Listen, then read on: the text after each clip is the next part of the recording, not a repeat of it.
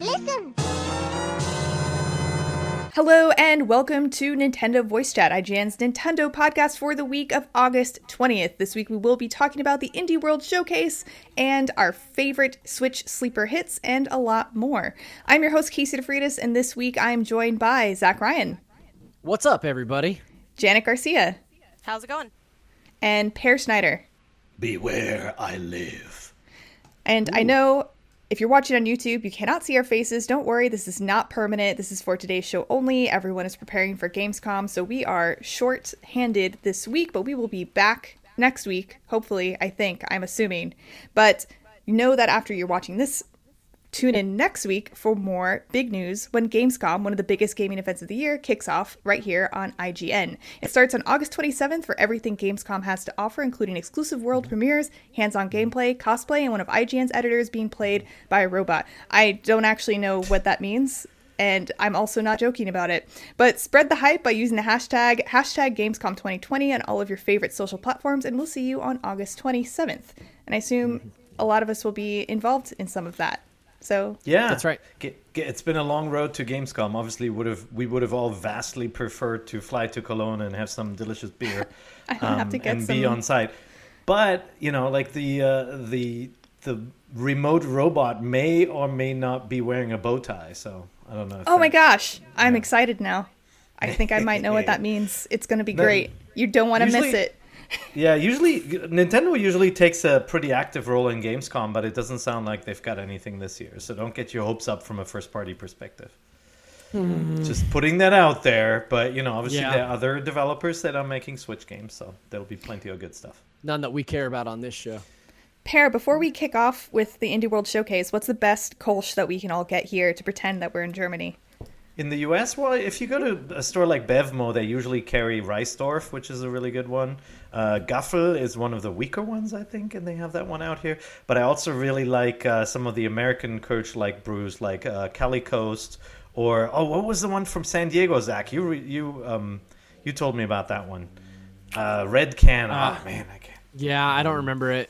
Um, yeah, I'll find it. it. You, yeah, it was good. Um, they're they're bunch like Kolsch is now becoming a, a more fashionable ale in the uh, uh, in the in Ballast the United Point. States. There was we go. Is that the one you're thinking of? Ballast Point. Wasn't it Karl Strauss or something? No, I forget who it oh. was. Oh yeah, Karl yeah. Strauss. Yeah. Karl Strauss. Yeah, that one's really good. It mm-hmm. actually, in okay. a blind test, I would have said that's a Kolsch. Okay. Ah. You did not expect this long of an answer. No, that's fine. Nintendo I appreciate it. Oh, I no, it was Mike Hess. Mike Hess. There you go. Mike Hess Kolsch. Yeah. Karl Strauss is good too. Okay. No, ser- I'm seriously going to go buy some this weekend so I can pretend for a little while okay. that I'm not here. Get, get Mike Hess. Mike Hess. All right. You've heard it from Peer. If you want to pretend that you're in Gamescom, Germany, in game for Gamescom, you can go get some Kolsch, the ones that yeah. Peer's recommended. But anyway. Also, K- also KSA. We, we can keep going. Oh yeah, I, I do like KSA a lot actually. Yeah, but anyway, let's talk about indie games. As you all know, or maybe know, who knows if you're taking consideration what's going on in the news. But on August 18th, there was a surprise Indie World Showcase. Nintendo told us about it just the day before, and we got an in depth look at 14 games, and a lot of them are out now. Um, so I just wanted to, because there are so many games to talk about, I just really wanted to quickly run down the list of games that are out now and maybe get the opinions of our panel if they have played it. So the first game that's out now is Spiritfarer, and Tom reviewed it. He gave it a 9 and said Spiritfarer is a gorgeous mix of an action platformer and an Animal Crossing style town manager that stands out as one of the most unique and enjoyable games I've played all year. Mm, hmm Nice. I'm really excited for this one, but I don't think any of us have played it quite yet. So uh, Justin Davis, friend of the show, um, has been playing this one since uh, yesterday. He actually said he sunk like quite a bit of time into it. Uh, I got to admit, watching the the um, direct, this game didn't really do it for me. I'm not huge into you know like Sims. Uh, I guess like I I tried to do a lot of Stardew Valley, and I played obviously a couple hundred hours of Animal Crossing, but for the most part, like it didn't. This game didn't really strike me. Justin says it's one of his favorite games this year. Wow. He says oh, that wow. it's like incredible and you know uh, really really thoughtful and the writing is really good and and all of the actual sim stuff is really really deep from the jump. So uh, yeah, I'm gonna give it a shot. I think it it you know if it if Justin can give it his recommendation, then I'm I'm in. Yeah, same. Especially with like Tom is just notorious for really playing a lot of indie games specifically, so I'm really excited about this one. I've been into it for a while because it has that kind of cute clashed with uh, dark themes, and I really like that element of it. Um, Tom mm-hmm. also said it's surprisingly long. I think it's like around 14 plus hours oh, wow. to do the main campaign, so it's pretty meaty.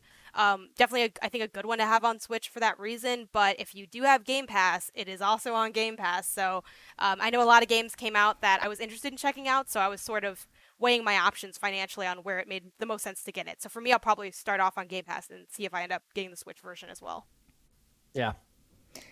Yeah, I'm actually I even just watching the trailer for this one kind of made me choke up a little bit. So I, am assuming it's going to be very emotional. And um, for those of you who don't know, it's about taking spirits to the afterlife and all of the things involved with that on your own custom boat. It looks very cute. But moving on, there's another game that was announced and released yesterday called Takeshi and Hiroshi, and Janet and I played it. But it's a game where you play as designer, as a game designer named Takeshi, who's a middle schooler, and he's creating a game to entertain his little brother, who is like seven or eight, or something like that. Um, Janet, you've only put you've only played a little bit, but what do you think so far? I like it. I think if you end up not liking this game, it's simply because the just general genre isn't appealing to you. Uh, essentially, it's kind of a strategy game, but from the inverse. So instead of you kind of strategizing how to take down these sets of enemies, you are the brother who's placing the enemies in front of uh, your younger brother Hiroshi and trying to make sure that he has a good time without dying. So essentially, you're monitoring a couple meters, and you have to do I think you have five uh, turns each or five rounds each level um, to survive slash enjoy. So you have like a happiness meter that you have to do, but like increasing the stress makes him have more fun. So you're sort of monitoring that alongside his HP. And uh, I only played like two levels, but it seems like you get kind of more and more uh, characters or enemies to put in. There's also like alongside that a general story of their relationship and who they are as people and who they are in relation to each other. Um, and it has like a really cute art style. It's kind of cool that it has two art styles in the sense that there's the claymation of the general narrative, but then there's also the art style of the game that uh, Takeshi designed, which I think the game's called Monster something, Monster oh. Monster. I don't remember wow. what the game is called, but uh, I actually I, forgot what it was called too, and I beat it's it. It's a little bit night. of a generic of a name, but hey, it's his. You're talking he's about, a middle school about, designer. Like, the game, the game yeah, that he's designing. Yeah. Yeah. Um. So I, I, was into it. It felt very relaxing, uh, and it was a fun twist on what that genre normally does to me. Yeah, I I really enjoyed it. I it was very short. It was I think it took me maybe two or three hours to beat. It could take you a lot less time. Um, the first few levels were quite easy, and then the last couple became a little bit more difficult because though you have more and more enemies to choose from to throw at your little brother, they appear randomly. So you only okay. have a, a random kind of collection to choose from. So you can't rely on the same combo every single time. And the order in which you throw out the enemies affects how easy or hard it is. For example, if you throw out a really defensive enemy first, it'll take him more turns to defeat that enemy before getting on to the next. So if you put on really if you put in enemies that do really strong attacks behind the defensive enemy, it'll become more difficult. Um, versus if you swap that. So there's a lot of different things to play with, and I thought it was really interesting. And I was especially drawn to this game because I immediately made me think of uh, DMing or uh, dun- dungeon uh-huh. mastering. I've never said that out loud. dungeon mastering for Dungeons and Dragons, and I actually just first I just started DMing for my first time within the, the last couple of weeks. And this game, it tries to make you do exactly what you're trying to do as a dungeon master. You're trying to put out something that is really difficult where your players will get out by the skin of their teeth so they feel really accomplished by the time that they beat it. And mm-hmm. that's this is kind of like that. Um, it's not it wasn't as emotional as a story as i expected it to be. So if you are avoiding it because you don't want to cry like don't worry about it. It's i don't think it'll make you cry.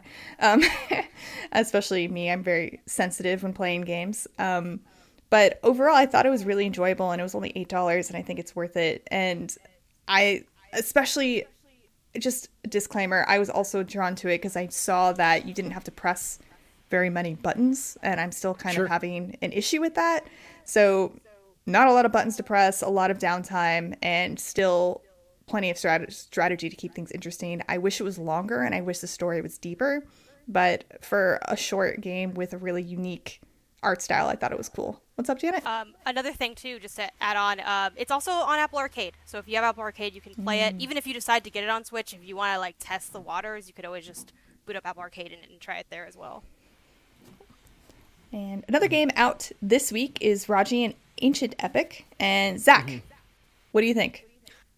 Um, I haven't had an opportunity to play Raji in the ancient an ancient epic yet, but I thought it was super cool looking. Um, I, I just think that it's really interesting and like really awesome that this is a game from an Indian development team about Indian mythology and Hindu mythology. Like I, I that's awesome. It's not something that you get to see a lot of, and I thought that it was um, uh, it's just super interesting, and yeah. I'm really stoked to get to play it because it's it's looks kind of like a Zelda e platformer, which uh, you know, obviously, like that's mm-hmm. my genre. Like you know, those two uh, the meetings of the those two roads, I think is is really interesting. But like, yeah, I'm really stoked to play this game, uh, and it looks like gorgeous, and everything that I've heard says that it's really cool. So.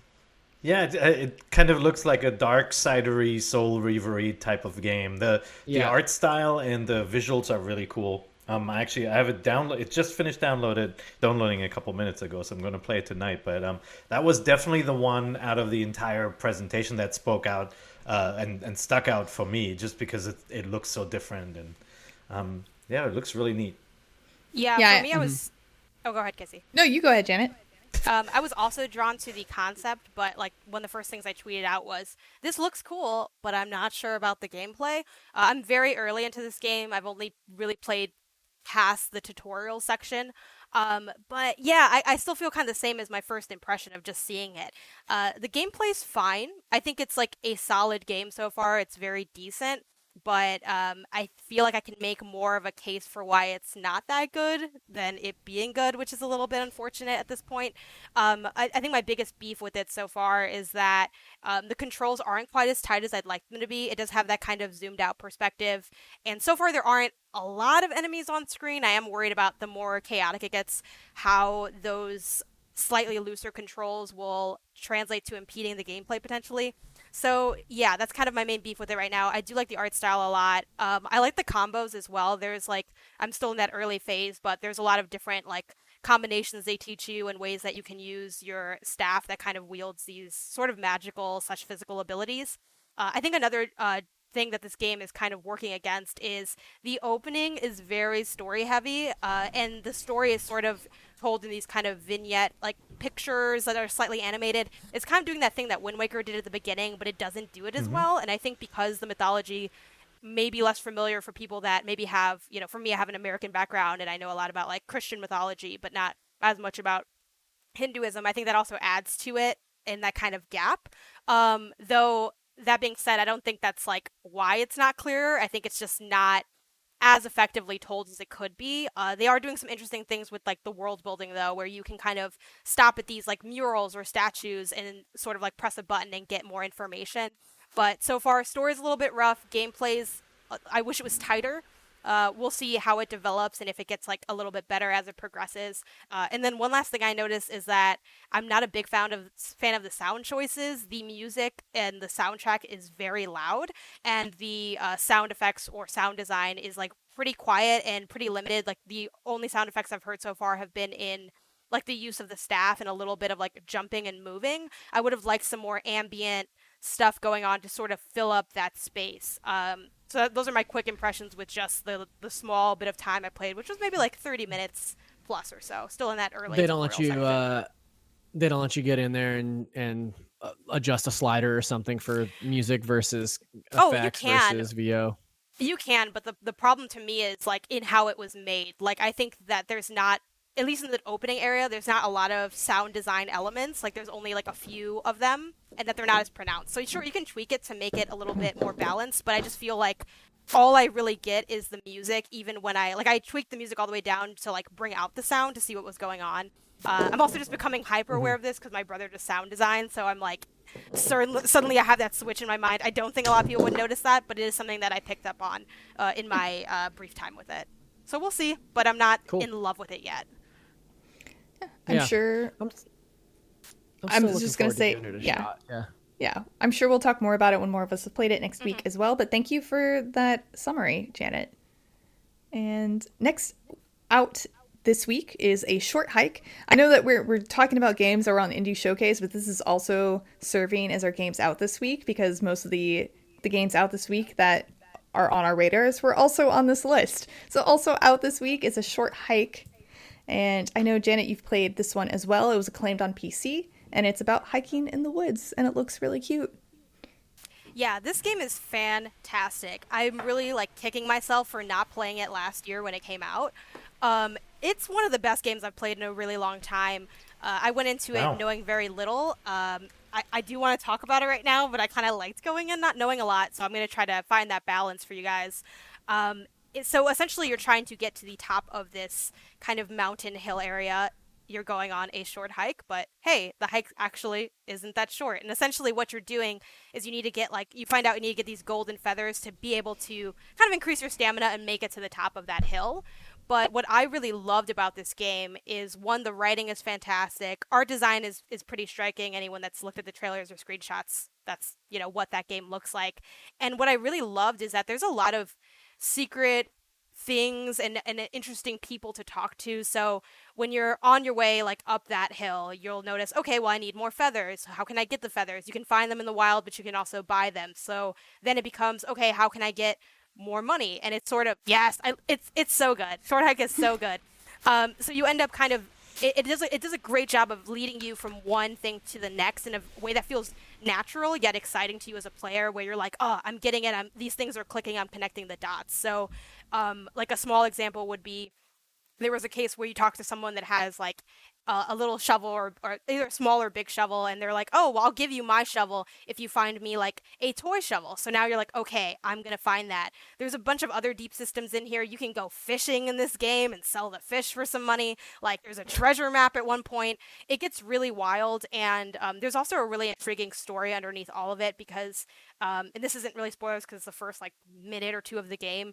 You are trying the reason you're trying to get to the top of the hill or mountain is to get cell phone reception because you're waiting on a call so in the back of your mind you're like what's with this call like what's gonna happen and i really love that Yeah. mystery there too um, it's great. so wholesome it's so surprising and it controls like extremely well considering sort of what how basic the mechanics are. Um, I played this on PC, so I think with the controller it would be even smoother. It's just a fantastic game. Like I, I think it took me like maybe three hours to go all the way through it, and I still didn't find all the secrets. Like it's one of my favorites. Even if this isn't your genre, I still recommend it because that that's just how good it is. Wow. Yeah, so yeah, I've I, I saw I saw the graphics. I was like, it, it takes this kind of PSX style, right? Like it's like Mm-hmm. 3D but super pixelated, which I thought was really interesting. We haven't seen that sort of style very often. Um, I I just you sold me on it. I just Yeah. downloaded it. This this show is getting expensive. Yeah, I Oh yeah, I dropped fifty dollars. Like it No. was awful. It's, it's only seven bucks right now. It's uh, ten percent okay. off. Okay, I can do that. I can do the seven dollars. Yeah. Sorry, Zach. You were I cut you off, man. Uh, yeah, I was just gonna say that a short hike is one of those games that has been recommended to me by like so many different Yep. people. Um, and as a person that uh, you know doesn't, I don't play games on PC. I'm so excited to have it on the Switch because it is like like Janet, like you were saying, like it's one of those games that like my friends who are into uh uh games like uh Dota and League, they've recommended it. My friends who are into like Zelda and Mario, they've recommended it. Like it, it's come from so many different people that have such different tastes that it does kind of seem like that uh, sort of universal appeal. It like the way that it's been not necessarily described to me, but the way that it's been recommended to me reminds me of like when Journey came out and everybody was talking about Journey, just because it's like one of those those games that like everyone that has played it has been like, yeah, this game is amazing. Like this game is really really great and should be experienced. So I'm stoked to play it.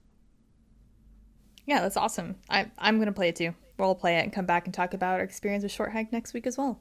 But also announced yesterday for the release on the Switch, which also came out yesterday, is Manifold Garden, which is a first person puzzle game with really weird optical illusion puzzles. and Zach, you said you can talk about this one? Yeah, so Manifold Garden is a really cool, like MC Escher inspired uh, uh, puzzle game. And uh, Justin, again, Justin Davis, just really great tasting games. Um, but Justin got in on. Uh, he's obviously like a big time mobile gamer, and he got in on this game when it came to Apple Arcade and played it with a controller um, and uh, on on his TV, and he said it was just like such a crazy, mind blowing experience from top to bottom. Um, so I'm like really, really intrigued by this. I'm really interested in um, playing a puzzle game that is that looks so daunting as like a yeah. puzzler, and also is just like such a mind bending thing to kind of look at. Um, so yeah, I'm I'm stoked. I, I was also looking at that one, but the but Takeshi and Hiroshi's cheaper price lured me in. But maybe I'll check this one out soon as well. And also out this week is Evergate, which is a four-year passion project for Stone Lantern Games, and it looks like a lot like Ori with additional platforming mechanics. And very Janet, similar. Yeah, it does. It really does. Like it, yeah. that's the immediately the first thing that yeah. kind of stood out to me. But Janet, you were able to play it a little bit. Zach and Para, have you played it yet? I started it. Thoughts? And I am I'm minutes in before we had to oh. start actually recording oh, okay. the show. You might not have played and I, oh, okay. yet. No, and I and I said, "Wow, this looks exactly like Ori." yeah, it's pretty. See, mm-hmm. I feel like it doesn't. I, okay, I get the comparison, and it's the first thing I know visually because yeah, because of especially the character being a small, cute, white little creature. Like that just feels like Ori at this point.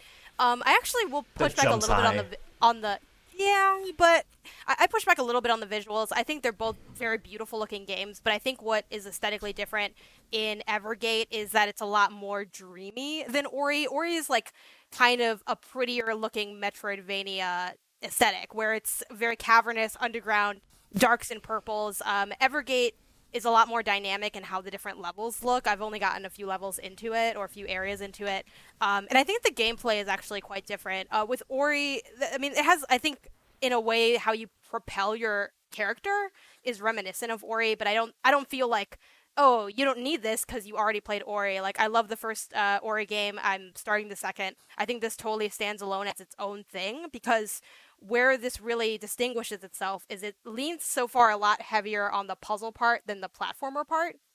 You are still traversing, you do need to be skilled in that, but really what you're doing is you're sort of chaining together these like projectiles that you can do um, in order to get the I forgot the name of the collectible item in the in the levels um, or reach the end of the gate. So you can just get to the gate and be done, and that's fairly easy. But if you're someone who wants to challenge themselves, you have to look at, you have kind of like these different gems or areas that you can um, like throw yourself off of essentially or launch yourself off of and you have to strategize okay i'm going to use this one the, the first one then the third one then i'm going to swing back and you have to make sure that you do that in the correct order um, or else you can just like hold X and kind of restart your run of that section. It's also very like individually screen based. So if you think of a game like Celeste or The End Is Nigh, how you are really just trying to get from one screen to the other.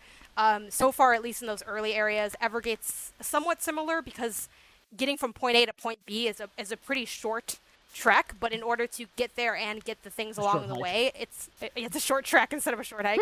um, it's a short trek.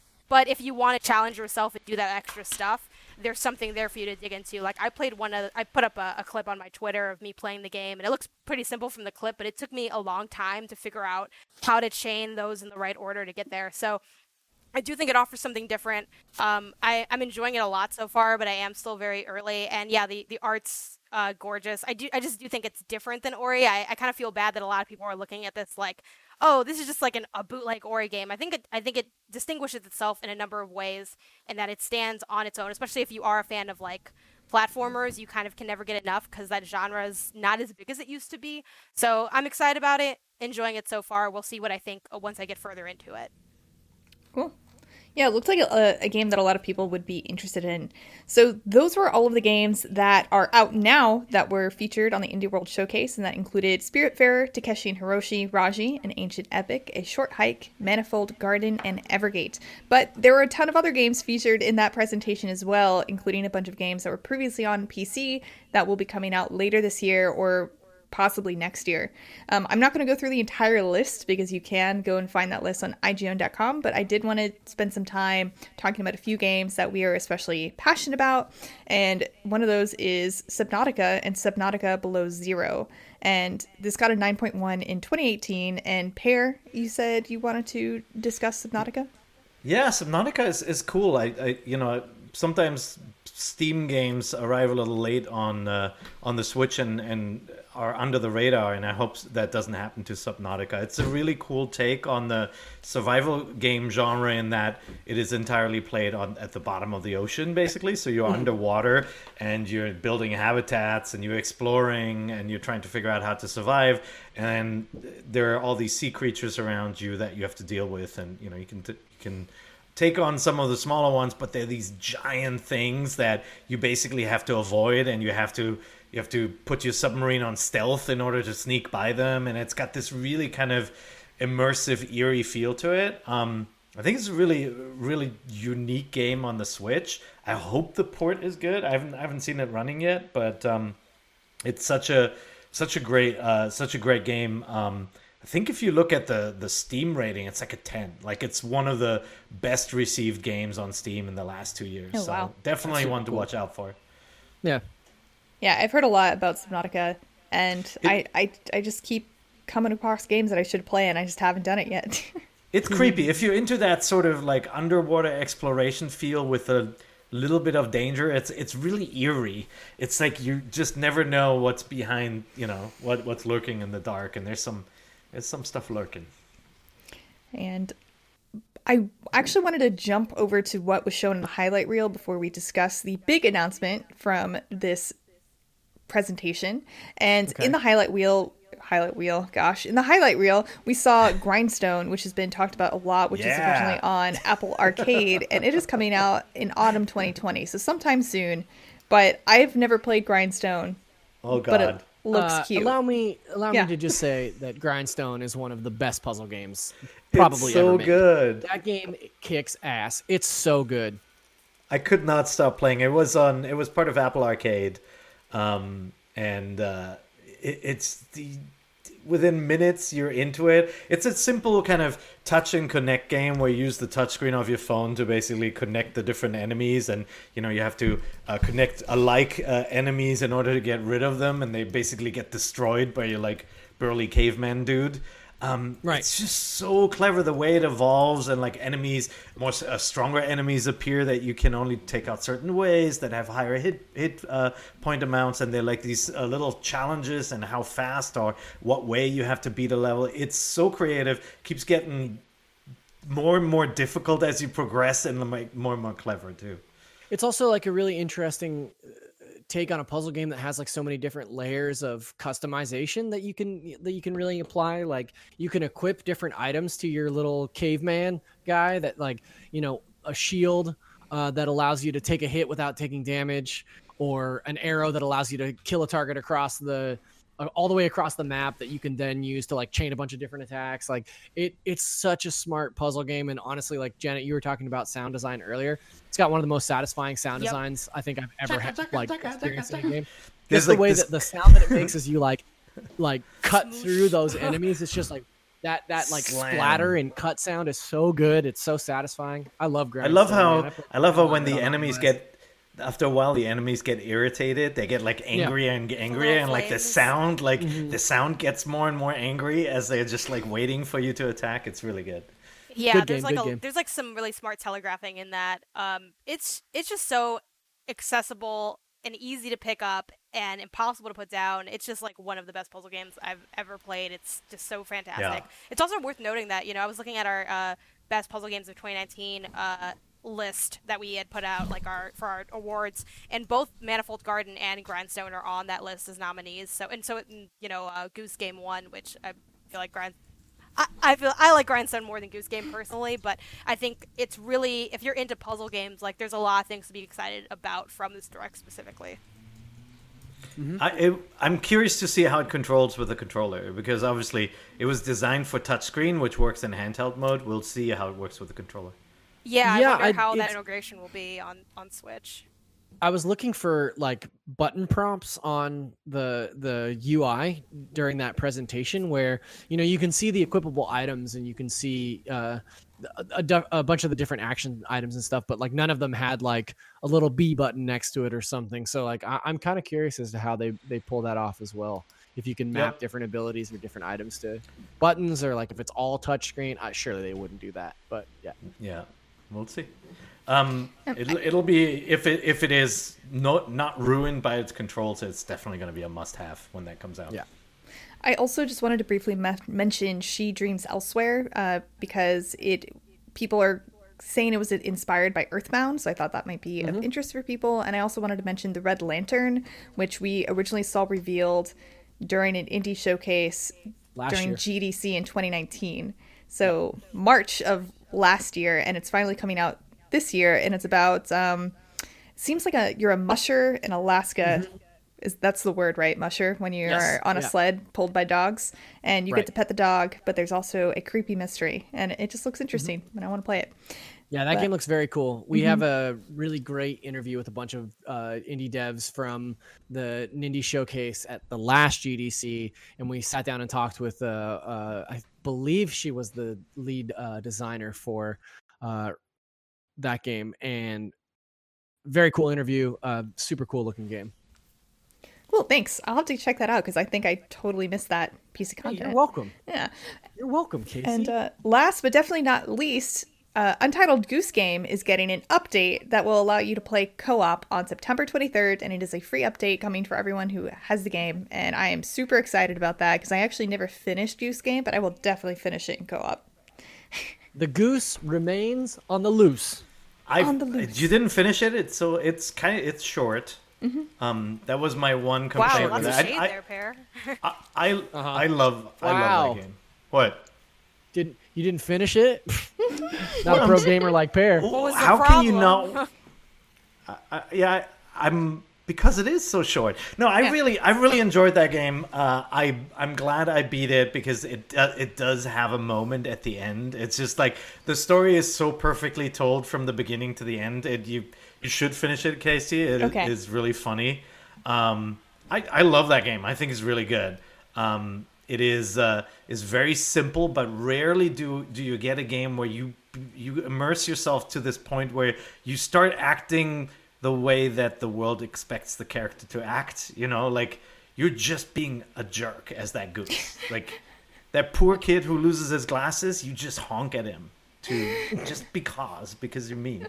Um, I wonder, like, I don't know if I'm gonna have if I feel compelled though to replay the entire quest with a second player if it's not changed. You know? I feel like it'd be fun to play it again if the person you're playing with has never played it. True. Yeah. So I think that would be something yeah. worth revisiting. Um, I actually wasn't a big fan of Untitled Goose Game. I know it's like such a sin, but I love it. I personally Honk. found that it was yes, honk. Uh, Just drop some honks in the Facebook comments, I guess, because it's audio only. But um, at me on Twitter with your honks of, of disapproval. but my my beef with it was um, it is a little bit like it's intentionally loose in its controls a little bit, just because it's like Loosey-goosey. a little bit- Loosey goosey, would you say? as some would say, as I was avoiding saying. Um, No. You're what I like about what I like about this update is I feel like if you're like me and you were lukewarm on it, it, it kind of fixes that because you'll have more another player on screen helping you. So there were times when like you have to, you know, do these little distractions to accomplish your tasks and continue in the game. And sometimes I knew exactly what I wanted to do, but it was just difficult to execute. And personally, my marker of an enjoyable puzzle game is when the it is easy to execute your ideas. Like it can be hard to come up with the idea or figure out the solution, but actually doing it shouldn't be super challenging in most regards. There are some exceptions, like maybe Portal to a degree, but even then, I never felt like I was like I couldn't, didn't, I wasn't able to execute it if I just put the stuff in the right spots.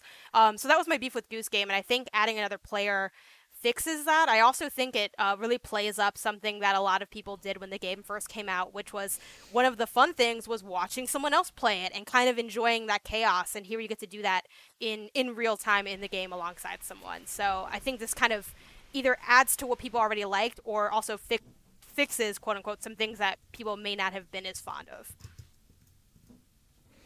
Yeah.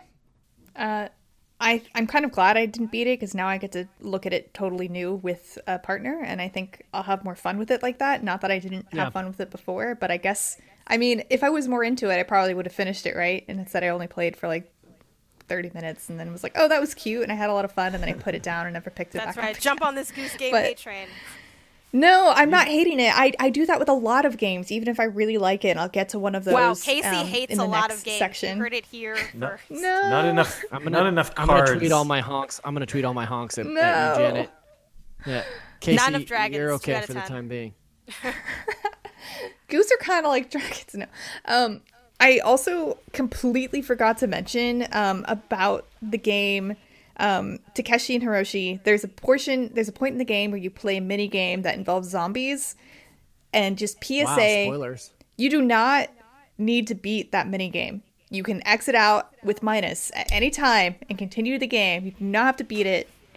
It's a hard game. I couldn't do it. I just like bashed my head against it like repeatedly and I could not beat that game. I got like halfway through and when you guys play it, you'll know what I'm talking about, but I also had a really good time playing it and laughed a ton. So anyway, good love- luck on that zombie I love game how this turned into the Takeshi IGN Wikis podcast again. It's always the IGN Wikis podcast. It's a good tip, Mm-hmm. man. I was like very frustrated. It's like I can't beat it. I can't believe they expect me to beat this game right now. it's so Got it. different from the rest of the game. They don't Things expect you to beat Takeshi it. doesn't tell you. It's minus. You don't have to beat the zombie game. but um anyway, we just talked about very extensively the Indie World Showcase, which took place on August 18th, including a bunch of our hands-on impressions for a bunch of games and things that we are looking forward to. But on that note, I wanted to talk about our personal Switch sleeper hits because I feel like a lot of them could potentially come from presentations like these that we otherwise wouldn't have known about, or there might be some other games that you just picked up on a whim and really liked. So, what are games that you didn't think would click with you and weren't on your radar, but ended up being a favorite? Um, Peer, why don't we start with you? Ah, um, well, Return of the Ob- Obra Dinn, I talked about this a bunch in, in past episodes. Um, catch up on that um, if you want to go in depth. But it was a game that Tom really loved, um, recommended on PC when it first came out. I ignored it. Um, and then I ignored it when it came to Switch. Finally, you know, he convinced me to play it, and it's one of my favorite games on the system. It's this this mystery adventure puzzle detective story of trying to figure out what killed all these people on this uh, on this old ship. And it's just really it's creepy. It's awesome. It's really cool. Some other games dandy dungeon is this really fun fast-paced puzzle game that i didn't think i would like because it looks so simple. It's like this this single screen puzzle game. And it just the sense of humor is so great that i wanted to keep on going uh, and then honestly some of the more high more high profile games i was never really into donkey kong country like that's a series where I always preferred the feel of the Mario games. I always thought the old rare DKC games were too heavy, and so when Retro remade them, I played I played and enjoyed them, but I never really got that excited about them. I recently broke out um, Tropical Freeze again. I actually because I switched switches, um, you know, I had multiple ones. I had to uh, retrieve my old save file and, and put it in the cloud, and then I started playing again. And that game's just really good, man. It's just awesome. And I guess, Janet, your list keeps getting longer. What are you doing? But Yes. you can go from here. I will I will be brief. I only added because so I opened with the direct question, which was games that you like. Well, I guess I didn't read the second half. Is essentially I did not do my assignment correctly. So there were games that I wasn't expecting to like that are more high profile that I did like. I'll go through those pretty briefly. Mario and Rabbids. We've talked about that a lot on the show, but I, I always like Yeah. driving home that it is not my genre at all. I have never played a game of that genre. I found it very fun, very easy to pick up, uh, really entertaining, super charming. It was just fantastic. And I kind of knew that going in because everyone's like, this game's awesome. You may not want to play it, but trust me. And they were right. If you need anyone else to tell you that, this is me saying, go play that game. It's awesome. Uh, Streets Yep. of Rage 4 was a lot more fun than I think I thought it than I thought it might be. I like beat 'em ups, but I wasn't expecting it to really click. I enjoyed it. I didn't love it as much as people that are like like having it on their best games of the year list. But if you like beat 'em ups, it's an enjoyable time and it has more dimension than others. Uh, Picross, obviously, Peer's always talking about Picross, so I, I tried it out. I feel like it has enough there where even if you, sh- I think it, I think it has some of the best tutorialization of like a straightforward puzzler um, than others of its kind. So that's what I really like about Picross. Yoshi's Crafted World, I think that gets dragged way too much. It is not as good as, as Woolly World, but I do think it's fun and it gets a lot more um, intriguing the further you go. I do know that's a point against it that you kind of got to get halfway through to start have it start picking up, but um, it's it's really fun, I really think that charming. that's every Yoshi game, though. You know, I like I feel feel like like, all World the best was- stuff in. I feel like all the best stuff in Yoshi games is always in the back half, or like the stuff that you unlock at the very end. Like those, those like the additional levels at the end of Woolly World are like so challenging and so Oh, fun. yeah. I really like that. Yeah. I would love like if they just made same thing with Crafted uh, World. I would love if they just made like a hardcore version of just Yoshi where like the levels are just brutal. Um, I do think like Yoshi's Island is good the whole way through. Like that game's just good. Um, And then on a whim, just quick shout outs. Uh, I play a lot of random indie games on the Switch because there is nothing like you know it's Friday night. You're cracking open a beverage and you just hit low to high on the eShop and see where it takes you. Like I do that constantly and I find a lot of really great games that way. So just really fast shout outs. Graceful Explosion Machine, which is a shmup, but it's a lot more it, it's not patterny, so it's a lot easier to me than a traditional shoot 'em up. Um, Shu, which is a platformer, kind of basic, but if you really like platformers, I think it's a cute one. Uh, Super One More Jump, it's a really grueling pat- platformer. I have not beaten it because it is just that hard, uh, and it has co-op, which is really fun. Uh, it does a lot of intriguing things with timing and colors, uh, and it's a one-button game. You just need A because it auto goes for the rest of it. Um, but it's it just look it up if you're a, a platformer fan and see if you're interested. Uh, the Big Journey, it's basically like Loco Roco, except you're a giant cat that looks like a circle. Um, it's not as layered as Loco Roco, but it's very, very, very similar, and it's pretty fun. Uh, Not Not is a game that's constantly like a couple cents, and it's just like a party game where you have to like move on a square. It's very odd looking, but very fun and an easy thing to have for when you have people over.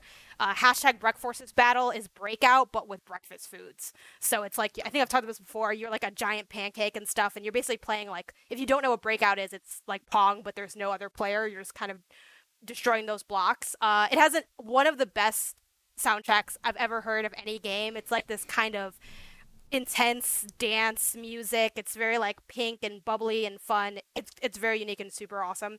Uh, and then there's uh, this game called Astro Bears Party. It's also like a multiplayer game where you're a bear going around like a small planet.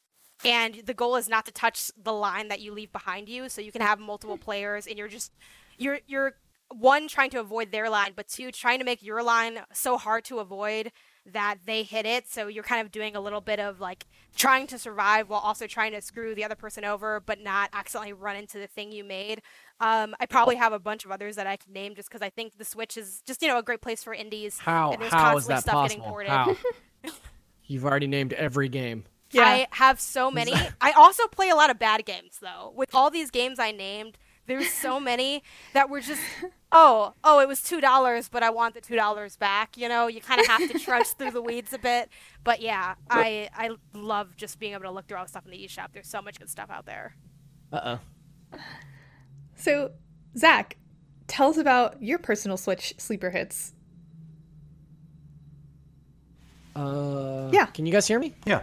Yes. Oh shit. Okay, good. Oh, You all no. froze for a minute, delayed, so that's maybe all. it's my internet.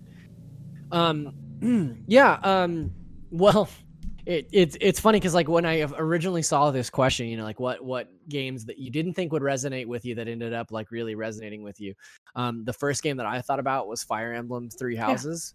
Um, after like after like a nearly a year of me being like, I don't care about Fire Emblem, I'm not gonna play it, blah, blah, blah, blah. and then I played it and it was like my favorite game of last year. But that's not necessarily what I would consider a sleeper hit. So strike that from the record. Um, I think that that uh, the first, the second one, I guess that jumped out to me was Battle Chef Brigade. Um, Battle Chef Brigade is like a really cool hybrid of a match three puzzle game and a platformer, and it's got this like fun little like anime kind of uh, story to it where you're like uh, you're in a cooking competition a la Iron Chef, and you're given these ingredients, and, and in order to cook them correctly, like you've got to do all these match three puzzle solves, and then um, in between the puzzle solving, you go out and do a bunch of platforming and combat uh, to like harvest different ingredients for your cooking. So like the systems feed into each other really well. It's a it's a really fun little game. And then also uh, they added after the game was released, they added like daily challenges and stuff. So like any good puzzle game, you can go back in and try a bunch of daily challenges and things like that. Um, and then the other one, the other one that I really loved um, that actually got quite a bit of attention the year that it came out um, was Yoku's Island Express.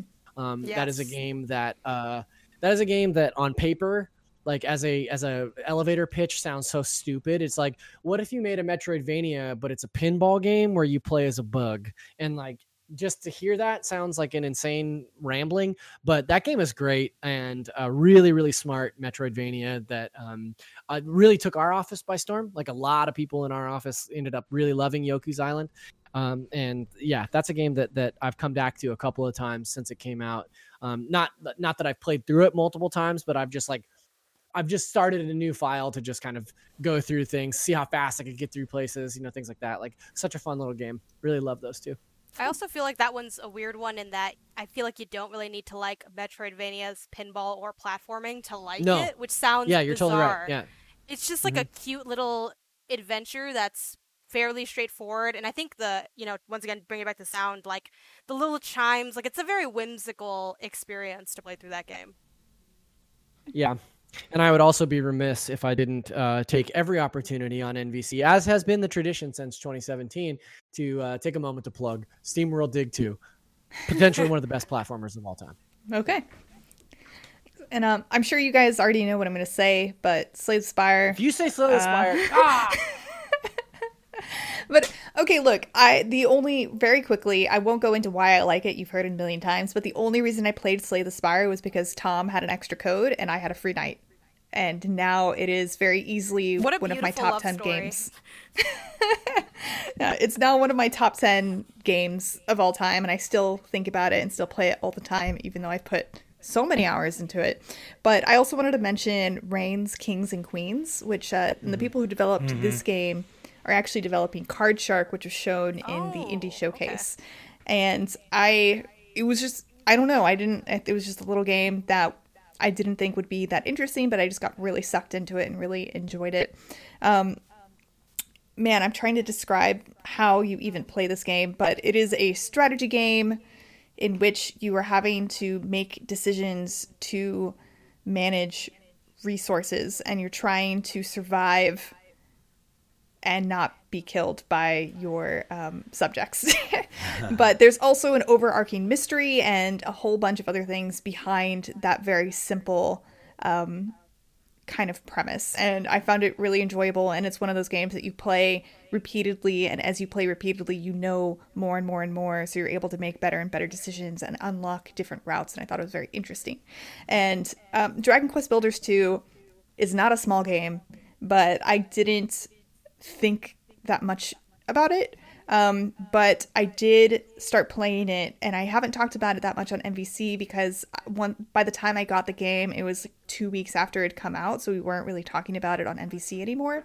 And also because of that, I only played it for about 10 hours, but I really, really loved what I played, and I can't wait to get back into it once I can.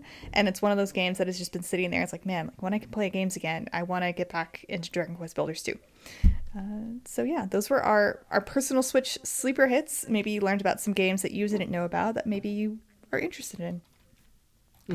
But with that, let's move on to some more news, where we talk about more news, not to be confused with news games and more. Um, more news where we talk about some more news. yeah, exactly. That that is newsy. But um, for those of you who don't know, uh, five years ago, Nintendo actually ceased sales in Brazil because of their quote exorbitant taxes. Um, but the Nintendo Switch is finally coming to Brazil, and we know that because Nintendo of America tweeted on August 19th that Nintendo Switch will be coming to Brazil soon. So now Brazilians will no longer have to import Nintendo products at really, really high prices. So really good news. Yay. Yay. Yay, Brazil. You get to play games again without paying a bunch of money. So, just something very quickly go over. And also, I wanted to mention that Retro Studios has tweeted they are in need of a lead producer for Metroid Prime 4. And I saw a lot of discussion about what that could mean. So, I figured I would toss that to Peer and Zach. I know you guys were talking Yeah. about that in the NVC Slack.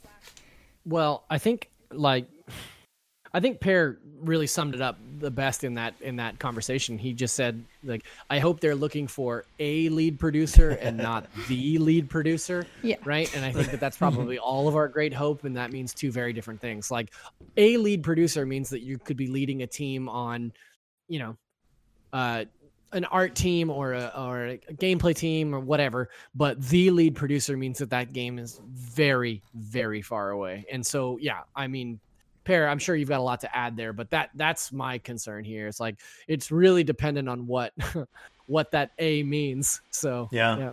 I mean, it is one thing. It is disappointing that the role has been open for a couple of months and they haven't been able to fill it. What that could tell you a, a couple of things that maybe the dev team doesn't feel like they need it that badly, and so they haven't prioritized hiring uh, this person, or that they just want to get it right. Um, so I, I, I wouldn't jump to the conclusion that they're waiting and they need a leader to get started or progress. The other option is that, you know, obviously there could be a Japanese producer assigned to the game and Japan is saying, "Hey guys, we we need this guy back. We need him to work right. on another franchise. Please, you know, find somebody new for the role." So it's it's easy to look at a job posting and try to want to create an entire story around it, but most of the time it's uh, it's there there isn't that big of a story. Yeah. Knock knock on wood. We yeah. haven't seen a retro game in a long time, so um, hopefully I, they're doing something. Yeah, I do completely agree with Peer. I don't think it is cause for alarm. I think they're just trying to add another person to speed things up a little bit. but um, in some other news that may I mean, is pretty disappointing, but Sports Story, the uh, sequel to 2017 Switch exclusive Golf Story, was delayed and it was originally set to come out sometime this year in 2020 but mm-hmm. the developers um, sidebar games put out a little animation explaining why they are delaying it and it seems to me that they want to do so much more than they originally set out to do so they're delaying it in order to do that yeah that makes sense. Cool. Yeah. So yeah that's all. It, it'll be coming out sometime next year in 2021 instead.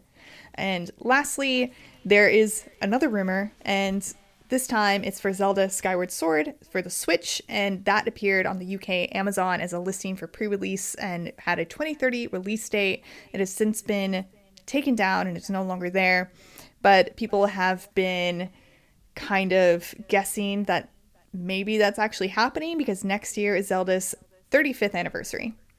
Mm-hmm. Thoughts? Um, I wish that they would port a good Zelda to the Switch. that's. It is a good. Zelda. I didn't Zelda. say it. I didn't say it. I said it for it's, you, Janet. I knew yes. you were on the same wavelength. You so know, it. If you went back and played it now, I think I, you can tweet I all your honks could... to me. So yeah, just for everything. I, on that one, yeah. It's better than you think it is. Like if you go back no, now and play it, it is way better than you think it is. Has one of the best story moments in all of Zelda gaming. I could uh, agree uh, has with stories. Really creative puzzles. It just it is. It has a more rhythm based fighting system, and like I've I really don't like the art style. I know a lot of people like that oh, kind of painterly watercolor look. I don't like it. I wish it looked. That's crazy because like... I think the art style is like one of the best things that it's got going for it. I love the way that that game looks. Yeah, Easter egg yeah. colors. No, I it's love like, that. I love that look. I like I like bold like i love it i love it when it like think of like uh, uh, you know team Ico like shadow of the colossus those games where they have this washed out look but they're not afraid to use really dark shadow shadows and mm. really like sun drenched um like the sun drenched kind of vista look and this this game just kind of looked pastel to me most of the time. There's some generally good looking things but like boot up wind waker and go into the look at the lava and the fire in wind waker and it just looks a hundred times better. Sure um, right. I think it's like an interesting like Casey's like halfway it. point. Sorry, Casey. I think it's an interesting halfway point between Wind Waker and Twilight Princess. I think it's like if those two games artistically had a baby, the game the baby game would be Skyward Sword in the way in terms of the way that it looks. My my issue with Skyward Sword is like that that game has too many fetch quests. There are too many times where it wants you to go, you know, back to an area that you've already been to and find, you know, a bunch of little seeds or a bunch of music notes or go back to this thing and do this again. And it's like, it just feels like it's padding. You know, if that game was 15 to 20 hours, it would be, I think, a much better game, but it's like 40 or 50 hours. So, yeah. Yeah. Yeah, maybe they uh, maybe they can tweak it a little bit, like they tweaked Wind Waker's, you know, fetch quests and stuff. Mm-hmm. I, I know we're about to move on, but I just for me, my only thing with this is I, I basically skipped the weeks. I hated the, the little remote. I thought it was just not appealing to me as a controller. It's not a controller, it's a remote. Um, so I'm hoping this if if nothing else, means like we'll get some more Wii ports because I am not a fan of like how much motion control is integrated, and I know the Joy-Con are capable of doing the same, but I'm hoping the existence and prominence of the Pro controller mean that we can see some tweaks if it well, does and uh. Yeah, I think that that's the thing about Skyward Sword is like it's so reliant on motion control that that you know it, you couldn't even play it without the uh, additional accessory, the Wii Motion Plus, right? Like it was. Yeah. I think that that's true. So like I- have a hard time understanding how they would port it to the the Switch without removing that. Which I- I don't know. Like I didn't mind the motion control stuff. I thought some of it was very very cool. But um, yeah, I totally see where you're coming from on that, Janet. You can you and can replicate. could say one more thing about Skyward Sword, no, No, but you can you you can sorry you can, you can replicate a lot of the aiming even with the pro controller pretty easily. It's they would How really have it? to redo the horizontal vertical slashing stuff. I think Uh-huh. you can actually do that because you can, you have that sort of control going back all the way to Ocarina of Time, right? Like if you hit right and slash, you'll do a horizontal slash and all that. So I I hope they address it and don't speed up the combat because I felt it was too slow because you keep on waiting for the enemies and Yeah. I wish you guys could see Peer's motion controlled uh, uh, demos right now. They're very good. He's Man, really I- giving us a yeah. He's really giving us a preview. I just I, I thought the motion controls were just not great with Skyward Sword, and that's why I didn't like it very much. I just That's the weird thing about that. I just game got is I like frustrated. it's- yeah, I feel like it's such a dichotomous game. People either like really like the motion controls, like Mm-hmm. myself, or like think that they suck. And like that, you know, it's it's really interesting that that game doesn't have sort of a, a common ground. But what's up, I Janet? I see think you over it's there. telling. I think it's telling that everyone has a different thing they dislike about the game. That's all I'm gonna Mm-hmm. say. Yeah. But we've talked extensively about Skyward Sword before, so I'm sure you can find a previous episode in which we have a whole 30 minute conversation about it, and I'm sure we'll have another one if it comes out on the Switch. But pretty sure we just until had a whole thirty minute conversation we about did. it right now. We so- basically did on accident. I'm sorry, but I hope you enjoyed it anyway. But last piece of news for this week is that the Pokemon Players Cup video game finals are this weekend, and you can watch them on Pokemon's YouTube channel. The Pokemon World Championships was supposed to be last weekend in London, and this online competition is kind of replacing it for the year. Our very own Joshua Yehl was actually supposed to participate in the TCG um, version of the Pokemon World Championships this year, and he's going to have to wait until next year to go. It's all very disappointing. But uh, there is a benefit to watching, even if you aren't into competitive Pokemon, because they will be showing a code on the screen so you can redeem a battle ready Porygon 2. And I know everyone at home must be asking, why Porygon 2? Why not Porygon Z? And the reason is that Porygon 2 is more viable as a competitive Pokemon instead of Porygon Z because of some items he can hold. But anyway, I won't get into that. Pokemon. Thank you. Uh, we've already talked about out this week, which is why we're not talking about that section right now. So let's move on to games that we are playing. I had Zach. a quick question. Oh yeah, Yeah, I had, I had a quick question. Um, do you think that Porygon Z is actually pronounced Porygons? no, Oh, okay. but a good question, right. Zach. I appreciate it. Thank you. But now on to games that we're playing. Zach, tell us about the games you're Uh, playing. Yeah, I, I tweeted about this, but I got back into uh, Paper Mario uh, in a major way. I've been on a, a road trip with my family for the last 12 days, which uh, I don't recommend. Not my Oh, game really? of the year. Oh, but, no. Um, but uh, it did allow me because we spent so much time in the car because it's illegal to fly. Um, I, it did allow me to get back into Super Paper Mario, or I'm sorry, Paper Mario and the Origami King, and uh, I've just finished the desert region, um, which uh, Peer gave me the heads up about uh, a couple of weeks ago. He's like, you know, have you gotten to the desert yet? I said no, and he goes, okay, well, when you get there, you'll understand. And so, um, yeah, that game.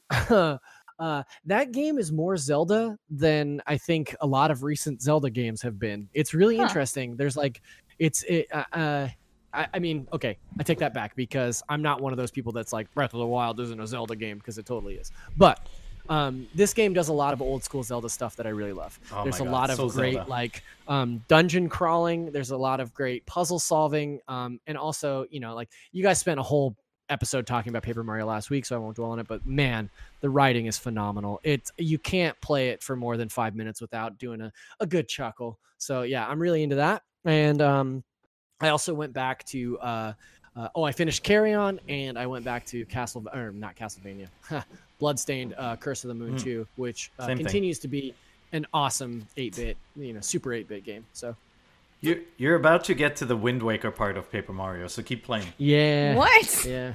I'm pretty Yeah. stoked about that. It's I really already charming. rode- I- it's really cute. I already rode a small boat to a big boat, so that was pretty exciting. But yeah. Yep. Right. Peer, what are you playing? Uh, you know, as I said, I brought. I, I mean, I have all these indies now queued up that I want to play in the next week. Um, but I went back to playing Donkey Kong Country. I, I always play Yes. Picross Four on the side, um, but I went to back to DKC Returns Tropical Freeze because I recovered my save and I had never finished it. And uh, I mean, just like even even my uh, my snarky angry kids like stopped and watched me play it because the game is just so beautiful.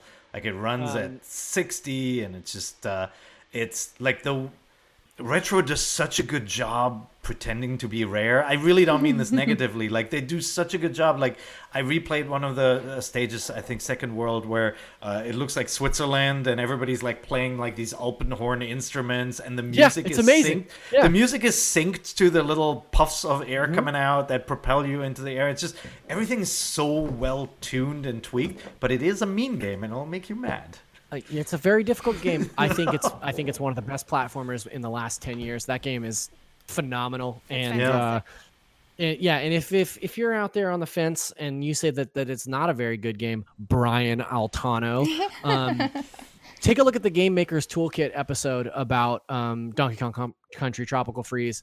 Uh, he really goes into depth about like what makes that game stand out as a platformer, what makes it feel different from a Mario game. It it's man, that game is phenomenal. I'm really glad you're playing it, Peer. Which is like you gotta ask: Are they gonna re-release Donkey Kong Country Returns as well? I don't know. It'd I just be, hope they you know- make a. I just want to see a new game in the franchise. I think at this point because I, I feel like a lot Yeah. of Me this stuff too. has been like I remember playing Returns on like the 3DS or like Yeah, yeah. Returns 3D or whatever that game was, which was a- another awesome game. Um, so yeah, I just want to see more from them. But yeah, it's a great game. Yep.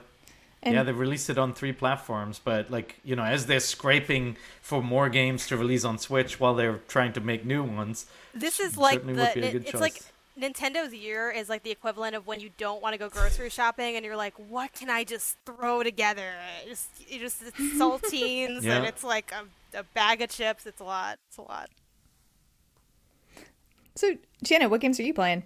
Yeah, I'm still playing Ring Fit Adventure. I finally jumped back in. I'm on day at a 70 of my adventure in Ring Fit Adventure. I'm on I'm level 100. I forgot what world I'm in.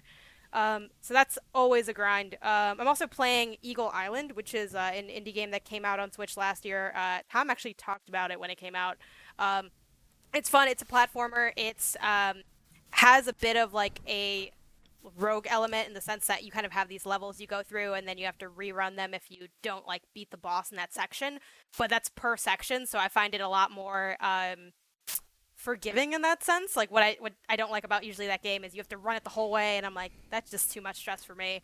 Um, and you have like a little uh, a little bird friend that you can throw and you get different ones and you get different abilities through that Love a Uh, bird friend. and it looks really it looks really pretty uh, and it's just it's very snappy so uh, that's a game i've had on my switch for a really long time and i just never beat it so I'm trying to beat that and then the games i mentioned before of course um, from the indie showcase i'm gonna play through at least uh, at least evergate and uh, Takeshi and hiroshi Cool. And lastly, it is time for question block. And I wanted to ask one question from George Flores. And they ask, they sent us this email through NVC at IGN.com, which you can do too. And he asked, How does the IGN staff discover new, fun party slash couch games that are not mainstream? Obviously, not every third party game is reviewed, but how do you find those hidden gems? One hidden gem game I found on Switch by chance by looking at Reddit is Ultimate Chicken Horse. I would love to discover mm-hmm. more fun, non mainstream party games. So, how do you guys find these games that George is looking for? from honestly my my kids discover a bunch of games and i think they discover it through youtubers or you know through steam reviews something like that. A lot of stuff starts with steam and then comes over to consoles obviously on the indie side. And then uh, i got my fourth child is tom marks and you know every son. time i'm on every time i'm on nvc with tom tom goes i have this most delightful game and you know yeah, It's a Yeah, lovely that- game. It's then just I Tom. them We learned It's from Tom. Tom. yeah I, I Um, think beyond that, um, for me, the, the sorry if I think I cut someone off. It's I'm just gonna I'm just gonna keep going through it. Um, Yeah, it's fine. I'm already here. Uh, I think for me, it's been yes, definitely following smaller YouTubers, especially because a lot of people will do interesting zags. I used to follow this channel that did like five dollar Switch games, and they just kind of looked at what was there, and some of them were party games, some of them were you know just other games. And then I also think just finding indie developers that you like and following them on Twitter and looking at their other projects. So, just like a quick shout out to uh, this one uh, video game developer and artist, uh, Gabby DaRienzo. DaRienzo. I'm not sure if I'm saying her last name right. She did the um, the art on Graceful Explosion Machine. She did Super Crush KO. She did A Mortician's Tale. Like those are three games that I played and liked, and were all different. And she did Celeste's art as well. So um, for for me, I'm just like I I take that and I'm like, all right, let me look at her other games because I like that art style and I tend to like the people she teams up with and what they produce and that's another way to follow and find stuff um, sometimes you also see like developers are very supportive of each other so they might retweet or share other projects that i wouldn't have been aware of otherwise and, and that'd be the main way that i go about finding games I also- um, Yes, Zach. uh, I was just gonna make a stupid joke, so uh, please continue. No, I was just going to say, I actually find a lot of smaller co op games just by making sure to download every game that comes with the PS Plus subscription. I know that doesn't come with Nintendo, but I. Uh, let's see. There was a, a co-op Tomb Raider Raider game that came out. Uh, Magicka. I wouldn't have played Rocket League if it weren't for that. So I've I played a lot of smaller co-op games that have been free on PS Plus that I wouldn't have known existed otherwise. And I also really like co-op games and there's this website called cooptimus.com that and like their entire deal is just to cover co-op games. So you can search for a co-op game based on certain parameters and it should help you find some new stuff. But yeah. Sweet. Zach, what was your dumb joke? I want to know. Oh, I was just I was just gonna say, um, I don't look for co-op games because I don't play co-op games. I only play single player games. So Aw. it's a simple answer. Aw. Yeah. Very sad. But Is anyway, sad? no, you can I play single-player games life. all you want. zach's a strong independent gamer and doesn't need That's right. anyone to play games with Exactly. That's right.